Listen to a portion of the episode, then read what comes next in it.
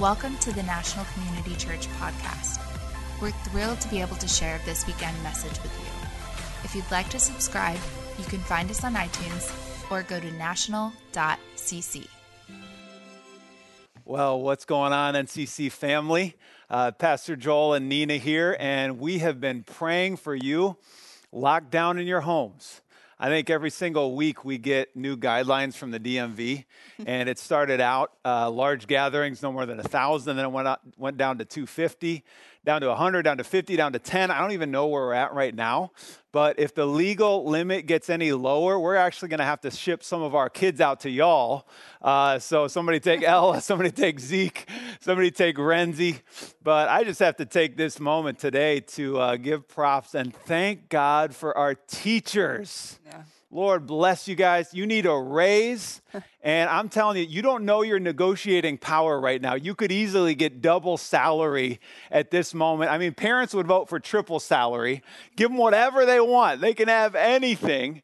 And uh, I actually think it's not going to be a, a a physician or a doctor that comes up with the vaccine to the virus, it's going to be a parent who's desperate. and they're just like throwing the animal crackers in and the airborne and the vitamins, and it's like there's a vaccine. But uh, we care greatly about our extroverts who are away from their friends. But how about the introverts yeah. who are stuck in a little box with four people that they can never escape?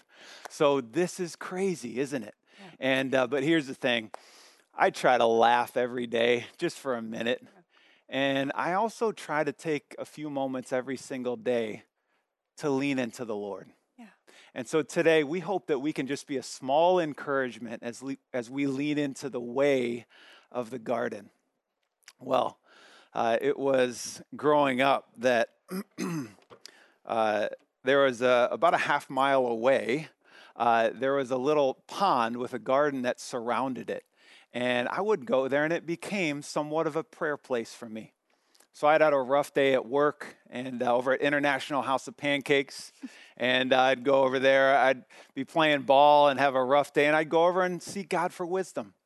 I remember being in a rough place and went through a bad breakup. And it kind of, it took something out of me. I remember rounding that and making a trail in that ground around the pond, praying that the Lord would refound me and my identity in Christ. Uh, after my father passed away, remember being down on the soil in that garden, seeking God to bring his comfort and his strength in the midst of my loss. The place of the garden, it's a special place for me. It's a place where I found strength where I've found the source of my strength, where I've been able to release things to God and but also share emotions and struggle and wrestle, but eventually find a place of resolve in Him. The garden in the scriptures, uh, it's interesting because it's one of the most intense moments that really the scripture has to offer, and it's set in the garden. In it, Jesus wrestles with his own burden, with intense distress and he pours out his heart to God. And out of it, he gives us a path forward. And he shows us how to be honest with the Father, how to wrestle, how to lay things down, how to wrestle with his own burden and, and, and God's will for his life, and even share his, his deep emotions with God Almighty. And it helps us in our own versions of challenges, if you will. Let me set the context for us today, and then we'll read the scripture. Jesus and the disciples had just finished the Last Supper in the upper room. This is where Jesus practiced the first moment and shared Holy Communion for the very first time with the disciples. It's what we did last week. Pastor Heather led us so beautifully in our homes in the moment of communion. And then Jesus washed the disciples' feet and he showed them to be a leader, you are a servant. And then he foretold the cross that was to come. And they came down out of the upper room and they descended down the busy, crowded streets as there were people all over the place who had come on pilgrimage and that were there for the festival. And they passed uh, the lower pool on the left, and then they came out through the fountain gate and they went over the Kidron Valley. And as they did, they looked down and you can see the river run red with the animal sacrifices that were foretelling what was to come in the near future. They came across there and they came over to the Mount of Olives, ended up at a little garden called Gethsemane.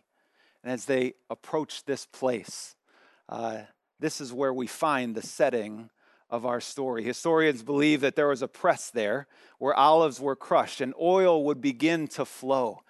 This is metaphorical of what was to come. It's a foreshadowing that Nina will talk about in just a moment. But this is a place of deep agony for Christ. It's a place where he leans in. And it's an unparalleled show of human emotions. It's as though Christ's humanity is naked in front of us here in this very moment. And he leans in, and we, we see the, the, the deep emotion come out in the scriptures. And it's the Luke version of the story found in Luke chapter 22, verse 39 through 46. I'm going to read it for us today. Jesus went out as usual to the Mount of Olives, and his disciples followed him. On reaching the place, he said to them, Pray that you will not fall into temptation. He withdrew about a stone's throw beyond them. He knelt down and he prayed, Father, if you are willing, take this cup from me, yet not my will, but yours be done. An angel from heaven appeared to him and strengthened him. And being in anguish, he prayed more earnestly, and his sweat was like drops of blood falling to the ground. As Jesus and his disciples came into the garden, he left them, giving them the instructions to pray so that temptation would not overcome them. The word temptation in the Greek, it means a, a trying, it means a trial, a taxing.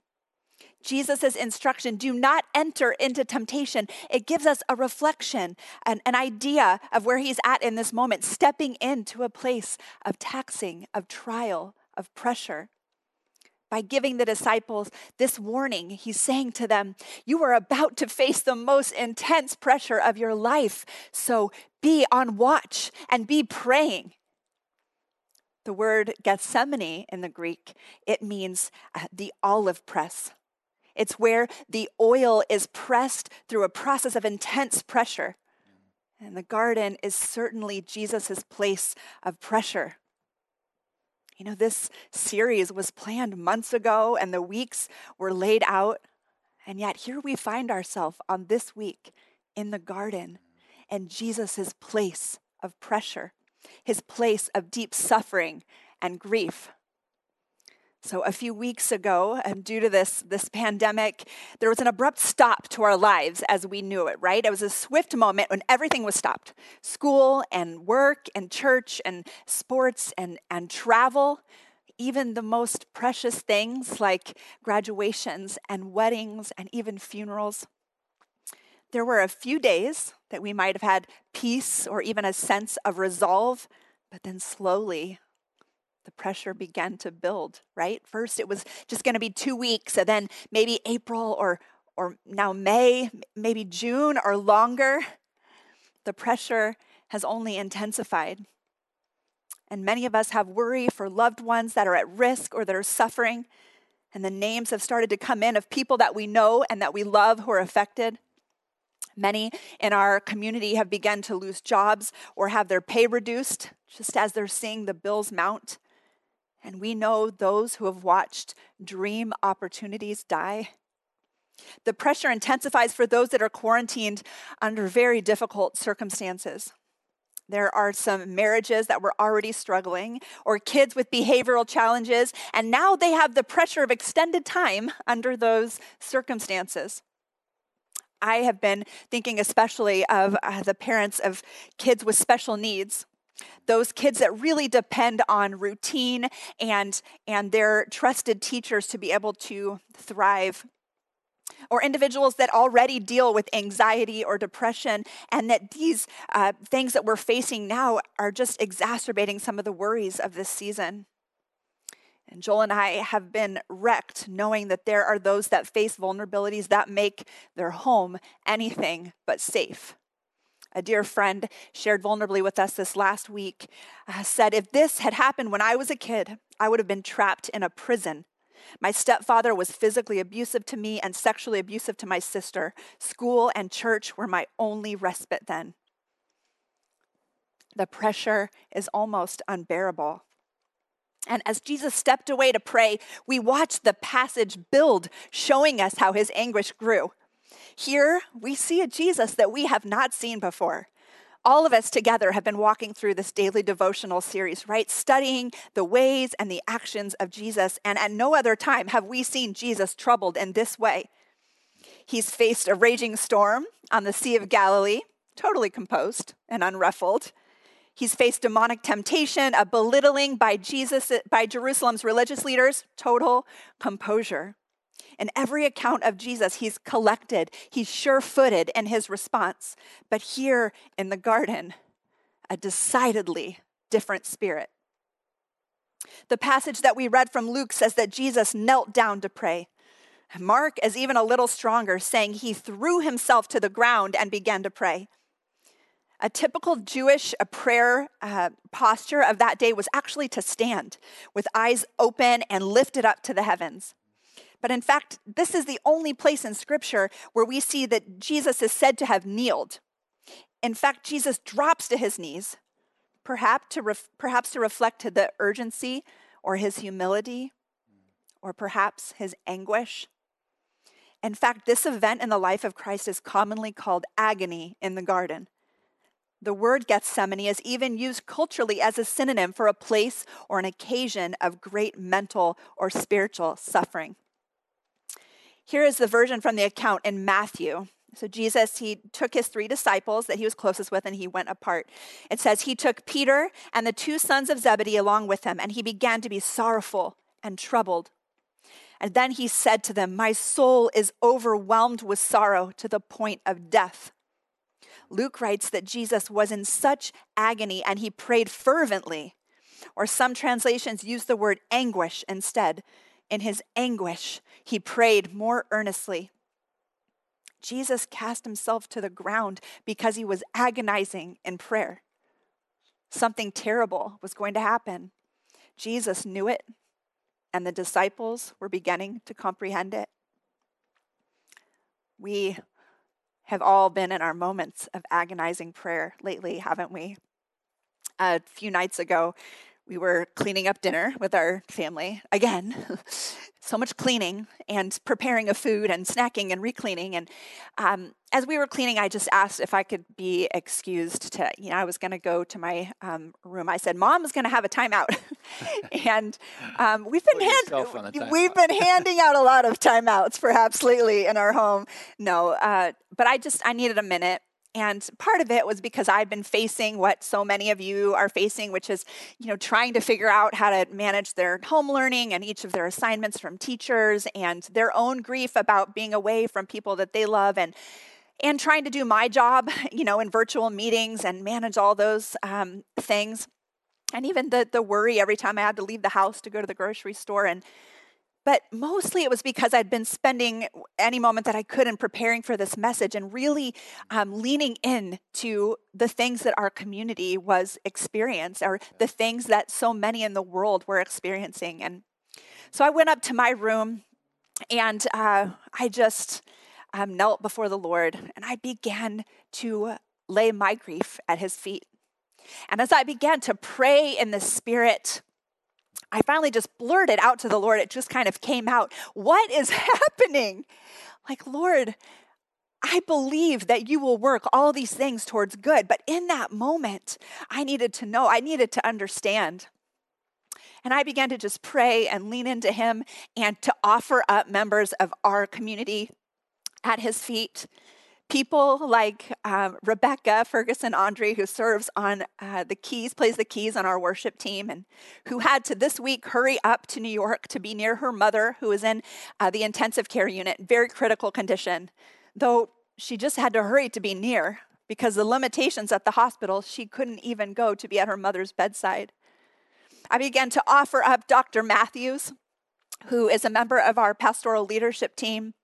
And he lost this week uh, to the COVID virus his, his aunt, a spiritual mentor to him who was the first to take him to church as a little boy. And as I just prayed on, I began to pray for the children that live near the Dream Center. that they might not have a parent available to them to just help with their home learning. What, what about them, Lord? Or even the neighbors that live just around the corner from us, underneath the bridge, that live on the street, that they don't have the ability to social distance or to quarantine or even the means to wash their hands. And I laid my grief at his feet and I leaned into his comfort. And if there is anything that we learn in this passage, is that it is okay to bring our deep grief to the Lord. One of our worship leaders, Josh Code, leading today, shared with our team last week, virtually, of course, he shared that worship isn't just praise, it is lament also. And that actually, by worship, worshiping through lament and also through praise, we can actually let one lend weight to the other. I let him know that that really resonated with me because I've never felt such strong swings between the two than in this season the lament and then the praise or the gratitude. I think we all feel a sense of, of praise for these moments, right? Praise, even gratitude that our family has been pressed into one another for the blessings in our lives, but then lament deep grief at the difficulty and the uncertainty of what's ahead and the pain of what others have lost or are feeling. May all of it draw us to the feet of the Father. In our agony, may we never cease to seek our Father for strength, for comfort, for wisdom, and for peace. Mm. And I just love the way you bear others' burdens, Nina. Um, and isn't that part of our calling to bear each other's burdens in this season. Uh, as I look at this scripture, I wonder is, is there any scripture that you relate more deeply with than right here in the garden? As we look at Christ and we see him exchanging with the Father, Jesus turns to God, Him who all things are possible in. And he has the capability to change things, but he doesn't. And is this the core of why it's such a dramatic moment for Jesus before God? And in verse 30, uh, verse 42, he says, God, he says, Father, says, if you are willing, take this cup from me. And it's the first time in all of the Gospels that Jesus petitions the Father, and the Father does not show up in a powerful deliverance.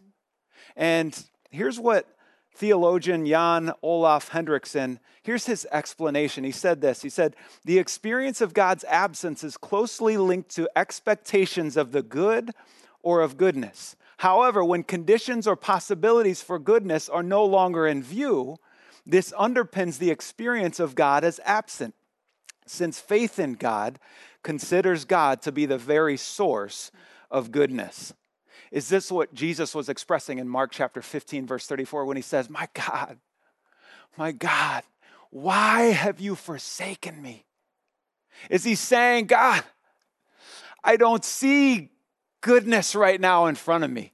I can't see hope. And can't you relate with this right here? And, and you, maybe you've had an experience. Maybe you've prayed a prayer and, and you're saying, God, there is no foreseeable hope in front of me. And how am I going to deal with this situation? And we cry out and we say, Father, please take this cup from me. And maybe it's in hearing that or watching a loved one suffer through something. Maybe it's, it's losing a loved one. Say, Father, take this cup from me. Maybe it's watching, uh, watching the economy just take a nosedive and realizing there's a dream that is dying before your very eyes. Father, take this cup from me. Maybe it's being at a dead end job and that you don't want to be in. You say, Father, take this cup from me. Maybe it's, it's hearing that diagnosis and it's just too much weight to bear, to, to bear on your back. And you say, Father, take this cup from me. It's Chris and Lena who are going to come in a few moments and share a brief part of their story where they drink the cup of cancer and the cup of losing a little one. And they talk about how in those moments that, that they didn't feel God, that they struggled, but they had to be honest with God and they had to cry out in their emotions. And it's almost as though they're describing this very scripture of Jesus coming into the garden and interfacing and reaching out to God Almighty. We can understand why Jesus in the scripture why he comes and we can understand why he says, God, take this cup of wrath from me. Take this cup of torture from me. Take this cup of pain, of pain away, please. And he prays this prayer. But it doesn't end here. Father, if it be in your will, take this cup from me. Yet, the King James Version says, nevertheless. And it's after that, nevertheless, that shows the true nature of our faith. If it's after that, nevertheless, if we really have a deep faith, then we will see if it survives. It's after that, nevertheless, that shows us if we have true character in God. What comes after the nevertheless? It's after the nevertheless is when you go from interest in God's benefit to surrender to God's purpose. It's what separates conditional capitulation from unconditional surrender. The Mount of Olives on the eastern side is, is the boundary of the city of Jerusalem, and on the other side, it actually leads into the wilderness. It's that same wilderness that so many have found refuge in over thousands of years. Even David, when he was fleeing Absalom, ran into the wilderness through this entrance. And we see Jesus in the garden, and here he is in the Mount of Olives.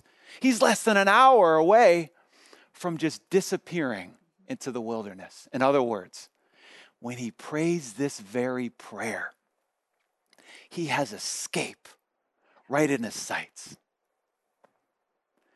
Nevertheless, Yet, take this cup from me, God. But nevertheless, not my will, but your will be done. May it come to pass. Many of us, we never get out and we never make that transition from take this cup to thy will be done.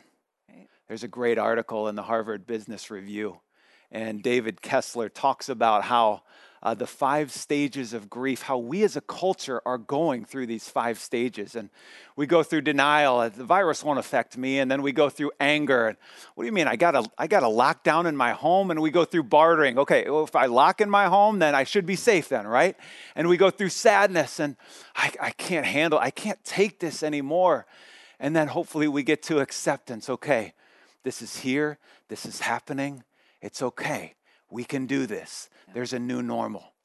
And there's all these different stages, but the reality is some of us get stuck in one stage, don't we? And we go on a loop and we go over and over through anger or through sadness and we can't get out of it. We're saying, take this cup, take this cup, take this cup, and we won't leave that behind. But emotions have to have motion. It's okay to go through in this in different paces, but we've got to keep moving. We've got to keep shifting. It's embracing, but it's not becoming sedentary in these moments. And it's when we get to acceptance that the power comes the power to understand that there are some things that we can't control and there are some things that we can do. Kessler, in the article, he talks about this. He says, after acceptance, he contends there's actually a sixth stage of grief. He writes a whole book on this. And he says, after acceptance comes meaning. Mm-hmm. Those of us who have faith in Christ can understand yeah. that in the good, he can bring meaning. In the bad, he can bring meaning just as in the same like. Nina and I are trying to embrace the fact that we have something to learn from God in this season that we have never learned before Yeah. that God has something to say in our relationships that we haven't learned in any other season of life. That we can do something in this season now that we have never done before. There is great opportunity, and it begs then the question of us, and it forces us so that we have a decision to make embrace it or miss it. Mm-hmm. What are we going to do? Use it or lose it, accept it or reject it, lash out or lean in. I like the way Max Lucado put it. He said, For it was in the garden that Jesus made his decision. He would rather go to hell for you than go to heaven without you. And Jesus, in the midst of his agony in the scripture, somehow he comes to a point of resolve. sometimes prayer absolutely changes the situation. And God shows up and God moves, and we find restoration or we find healing. But sometimes, as in the garden, prayer doesn't change your circumstance. Yeah. But it changes your will. And it was at the cross that the battle was fought. But it was in the garden that the will found resolve, where we move from take this cup to nevertheless. Martin Luther King Jr. said it well in one of his final sermons. He said this He said, We must learn the rigorous test of moving from let this cup pass from me to nevertheless. Few people learn the lesson and they end up in all the misery and all the agony and all the frustration of life because they can't quite jump from one to the other. They live life on, let this cup pass from me. They try to, when they see that the cup is still there, they try to get away from it through diverse methods and manners, and they end up more frustrated. I don't know about you, but I'm going away determined that wherever He leads me, I will follow. I will follow him to the garden. I will follow him to the cross if he wants me to go there. I will follow him to the dark valleys of death if he wants me to go there. Not my will, but thy will be done. And when you can cry that, when you stand up amid life with exuberant joy and you know that God walks with you, even though you walk through the valley of the shadow of death, you know that God is there. So, Lord, we just take a moment to lean into you right now. God, we pray. We pray today that you would comfort the afflicted. Lord, I pray we would find solace in you. And God, as we face a season that still is to come of pain, maybe sometimes some hurt, Lord, different things coming in, we will stand as, as it says in the book of Mark. Jesus says, Now rise, rise up, let's go. And so we face our trials with a new resolve today. And so, Father, today, Nina and I, we bless every watcher, every family, every home, every neighborhood. We bless with resolve. We bless with moments of honesty before you, God, with a wrestling. But we pray that your spirit today would minister and give us true resolve to lean into your will, not mine, God. Let thy will be done. In Jesus' name I pray. Amen.